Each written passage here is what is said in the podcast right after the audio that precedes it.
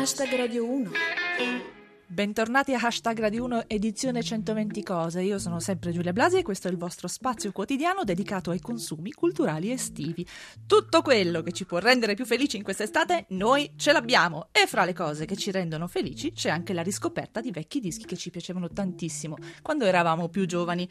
Quello che vi vorremmo riproporre oggi è un album del 1982, l'album d'esordio degli Yazoo, che si intitola così perché si intitola Upstairs at Eric's e si intitola così perché fu registrato negli spazi liberi dello studio di Eric Radcliffe, dove Vince Clark, che con i Depeche Mode, quando stava nei Depeche Mode, aveva registrato Speak and Spell, proprio in questo studio, aveva deciso di registrare anche il disco d'esordio della sua band, da solista in un certo senso, comunque da fuoriuscito. Ecco, Upstairs at Eric's, che è ancora un disco molto molto bello, fu registrato proprio così, ma a strappi, un po' al piano di sopra, un po' nei buchi che rimanevano di disponibilità dello studio, quindi comunque comunque fu registrato in maniera quasi un po' corsara. È un disco ancora meraviglioso che vi consigliamo fortissimamente di riascoltare e noi adesso ci riascoltiamo il singolo d'esordio che si intitola Only You.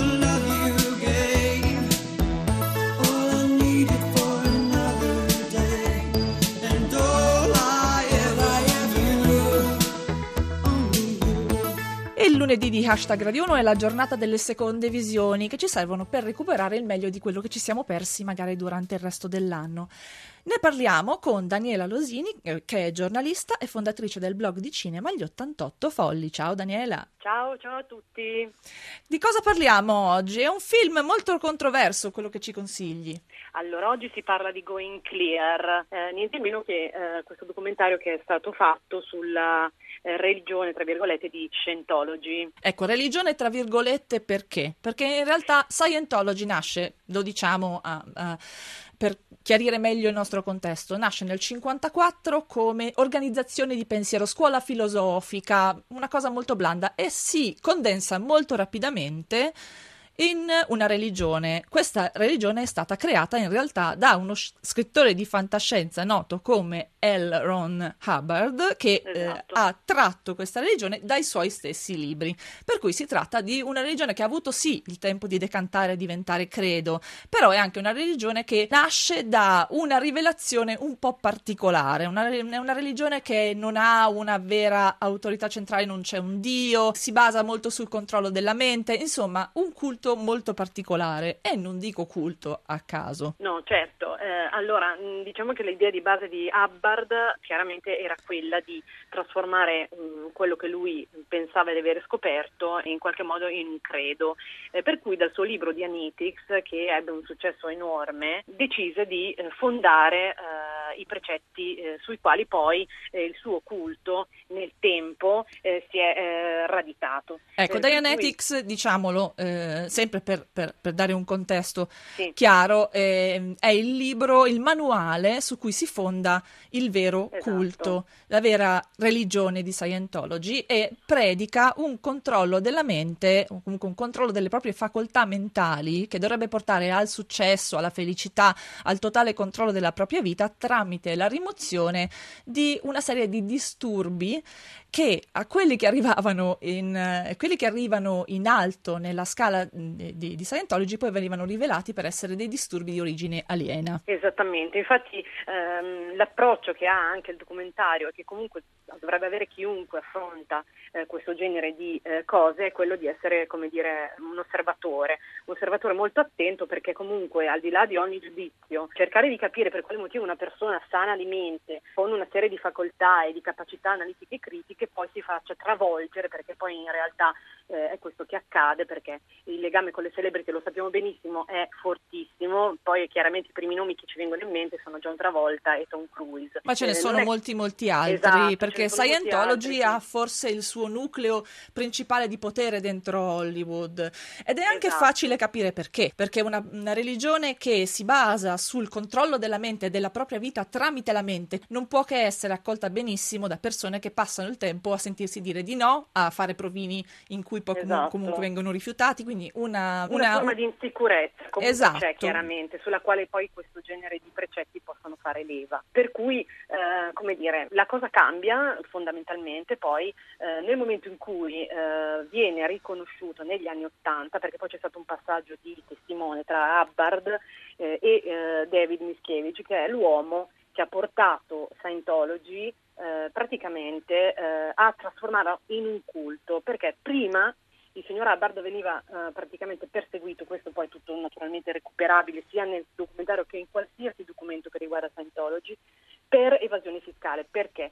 In America eh, esiste questa uh, forma uh, per cui se eh, religio- eh, le forme religiose non hanno degli sgravi fiscali, fino a che Mischevich non assunse una serie di avvocati e spese moltissimi soldi per perseguire qualsiasi esattore, eh, che venisse in ogni sede di Scientology chiaramente a, ri- a, a, riscuotere quello che avrebbero dovuto pagare allo Stato chiaramente. Lui invece riuscì in questa impresa eh, per cui eh, divenne e fece riconoscere dallo Stato americano eh, il culto di Scientology come vera religione, per cui a quel punto tutti gli sgravi fiscali scomparvero da quel punto in poi il suo potere è diventato enorme, per cui non c'è più nessuno che lo controlla. Tra l'altro ehm, la storia di David Miscavige è legata a doppio filo a quella di sua moglie Shelley, che a un certo punto è scomparsa nel nulla. Eh, si dice che sia segregata, non si sa quanto per sua volontà quanto, o quanto per volontà di Scientology in una base di Scientology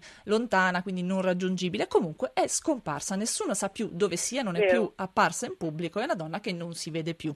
Puff. Il documentario appunto è stato comunque oggetto di grandi polemiche certo. e, e di una grossa resistenza ovviamente da parte della chiesa di Scientology stessa. Allora lo ricordiamo, si tratta di Going Clear diretto da Alex Gibney e tratto da, eh, dal libro eh, di Lawrence Wright che si intitola, che ha quasi lo stesso titolo, che è uscito nel 2013.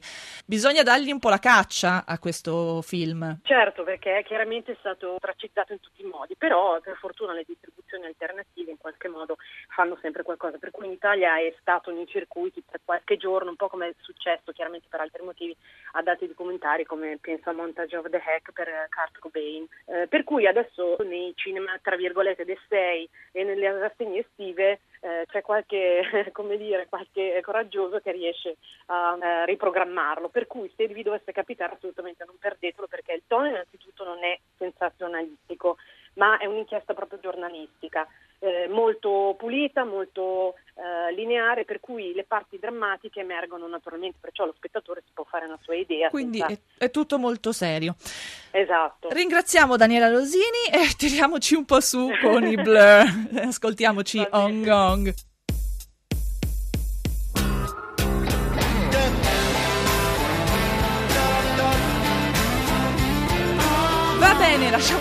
Lasciandoci alle spalle i blur e andiamo al cibo, perché noi a hashtag Radio 1 versione 120 cose, ma anche in quella invernale, ci piace un sacco mangiare, anche con queste impe- temperature impegnative, l'appetito non ci viene mai meno. Noi abbiamo in collegamento con noi Paola Sucato, che è una delle più conosciute e amate fra le food blogger esperte di cibo, esperta di cucina regionale totale. Ciao Paola! Ciao Giulia! Esperte di cibo, esperte di food, sei d'accordo con me che da quando è entrata la parola food, eh, il il, il, cibo è diventato, cioè sembra quasi che la parola cibo sia troppo brutta per essere usata in rapporto a una cosa così nobile come il food. Beh, considera che questa, interna- cioè questa, globalizzazione ci fa parlare di food, però non è sbagliato, io lo vedo semplicemente contaminante. Cioè, nel momento di Expo siamo a Milano, cioè, ci sono tantissimi stranieri, parlare di food non ci fa male, perché forse porta fuori anche quello che italiano ci insegna a portarlo fuori nel mondo. Dicevamo, Paola Sucato è una grande esperta di cucina, io, almeno io ti no, vedo così. Esper- cioè, esper- no, no, no, siamo, diciamo le cose come stanno. Quando io penso alla cucina regionale, io penso a te Quindi con te vorremmo fare un mini tour della cucina regionale estiva. Vai. Che piatti hai scelto per noi? Vuoi partire dal sud o vuoi partire dal nord? Partiamo dal nord e andiamo partiamo verso il sud. Prima di tutto partiamo quindi da una ricetta freschissima che va bene sia per una bella colazione estiva e sia a fine pasto, ovviamente un pasto leggero perché non siamo più abituati a mangiare un dolce un po' troppo pesante. Da qui ad agosto è il periodo delle, eh, delle pesche belle che costano anche un po' meno sul mercato, è per quello che bisogna seguire la stagionalità. Quindi 6-8 pesche da mettere nel forno, quindi svuotare, tirare via un po' di polpa, metterle in una ciotola e fare le pesche all'amarezzo alla piemontese. Allora, attenzione, abbiamo detto forno, per cui dobbiamo avere una di quelle case con un sacchissimo di aria condizionata, perché no, si, se no si suda, ce lo dicevamo anche con la Gigi eh, qualche giorno fa. Guarda, io sono una persona pragmatica, no? Se non voglio accendere il forno, io riesco a fare le cose anche in padella con un bel coperchio, cioè bisogna semplicemente dosare bene la temperatura, no? quindi comunque se hai un occhio un po' attento, certe cose riesci a farle anche in padella. Riesci, magari non ti viene esattamente preciso, i puristi potrebbero arrabbiare, però io, come ti ho detto, ho un approccio molto semplicistico no? verso, verso, le cose. Preferisco che si provi a fare qualcosa che non a rinunciare. Quindi grandi sperimentazioni. Allora tu prendi le pesche, le, le cuoci un pochino in forno se sei coraggioso. Le taglio in due, le, taglio in due, le, taglio in due. le svuoto leggermente della polpa, dopodiché fai conto 6-8 pesche, le svuoto una parte perché così poi riesco a farle quindi ripiene, in una ciotola metto quelle pesche, aggiungo un po' di zucchero che possono essere zucchero di canna, che può essere miele, qualcosa di dolce, aggiungo, aggiungo un 100 g di amaretti eh, di origine territoriale, quindi piemontese, e un 50 g di cacao di cacao amaro. Perfetto, avete segnato tutto. Se vi siete persi qualcosa, ricordatevi che c'è sempre il podcast, per cui potete anche recuperare le ricette poi in un secondo momento. Allora, il dolce l'abbiamo fatto. Andiamo al primo? Sì, andiamo, andiamo in giù, andiamo sul piatto per eccellenza del centro Italia dell'estate, quindi il buon riuso del pane, no? Quindi comunque la panzanella che in altri posti, in altre regioni si chiama anche in altro modo, ma il concetto è quello di briciolare del pane raffermo che può essere bianco, che può essere scuro, di, di, di cereali integrali, eh, come lo si desidera, e praticamente bagnarlo leggermente, mettere un cucchiaio d'aceto e aggiungere tutte le verdure di stagione. Poi ci sono i puristi che dicono bisogna mettere il cipollotto così, il pomodoro così, però io lascio un po' spazio alla fantasia. Alla fine il concetto è quello lì, gestire un, un, un prodotto che comunque altrimenti va, va va perso, è usato l'indomani, magari anche, meglio se fatto la mattina presto per poi portarlo in spiaggia, portarlo in giro, tenerlo pronto per il pranzo, quindi da consumare nei pranzi, nei pranzi, estivi. Bisogna però dire una cosa, eh, soprattutto al nord, sì. per esempio da dove vengo io in Friuli, il pane eh, adatto per fare la panzanella è difficile da trovare, nel senso che c'è questo pane con lo strutto che ha molta mollica, che quando lo metti nell'acqua non diventa friabile, diventa papetta, che non è, papetta, non è sì, quello il pane sì. suo. Che pane bisogna usare? Ci, ci sono delle varianti, Beh, cose allora, che si possono trovare anche al supermercato la grandi distribuzioni. è nata col toscano quindi, quindi senza sale addirittura. Senza sale, sì, perché tanto poi, poi quello si regolava di conseguenza nel condimento.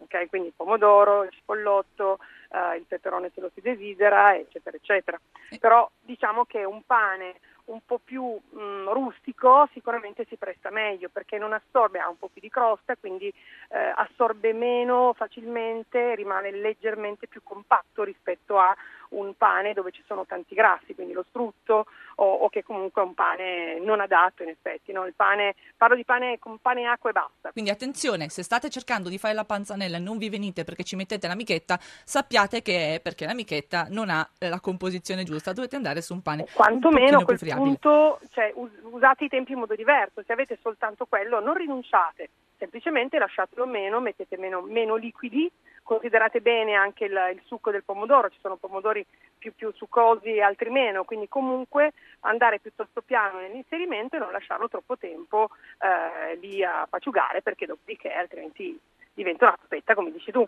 Ma lo vedi che sei meravigliosa, sei la nostra esperta di cucina totale, perché adesso anche con l'amichetta possiamo fare la panzanella. È incredibile, sì. è incredibile, non ci avrei mai pensato. No, figurati, adesso si scatenano i puristi. Io però, ripeto, il mio approccio è quello comunque di fare, no? comunque di provare. Poi al limite la prima volta ti viene male, la seconda correggi il tiro e va bene, però non, non smettiamo di cucinare neanche l'estate. Noi non vogliamo, anzi, noi vogliamo sentire i puristi, ma più che puristi vogliamo sentire se qualcuno di voi ha fatto la panzanella con cose strane, per esempio col tonno.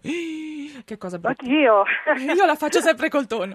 Allora, Io an- metto le acciughe, per esempio, eh, metto, metto le acciughe. uh, che buono. comunque aggiungo spesso dei- degli ingredienti che magari non sono proprio da ricetta precisa. E siamo già in orario aperitivo, eh, attenzione. Andiamo al terzo piatto, dicelo tu. Io direi delle belle orecchiette condite anche lì con le verdure, quindi la classica orecchietta pugliese con eh, il pomodoro, il basilico e a volte un po' di ricotta salata sopra. ok? Ecco. Quindi facilissima, le potete trovare già fatte, potete mettervi voi a farlo con un po' di semola, perché no, provare a farci, sono tantissimi video online eh, di, di signore baresi che fanno le ricette, del- che fanno le orecchiette ehm, visibilmente con le loro belle manine e quindi perché non provare a farlo, soprattutto se si è in pochi, quindi comunque semola di grano duro, acqua, un rapporto 6 a 10 più o meno, e poi stenderle e fare la famosa pieghetta dell'orecchietta, cioè il capovolgimento dell'orecchietta. Imparate Ah, a fare le orecchiette, questa sarà la vostra missione Esatto. per quest'estate. E questa sarà la nostra ultima annotazione enogastronomica di oggi. Grazie mille Paola! Grazie a te Giulia. Ci hai fatto venire una fame tremenda. È ora di ascoltarci un altro brano? Eh, direi che è proprio ora di ascoltarci un altro brano. Ascoltiamo Sam Smith.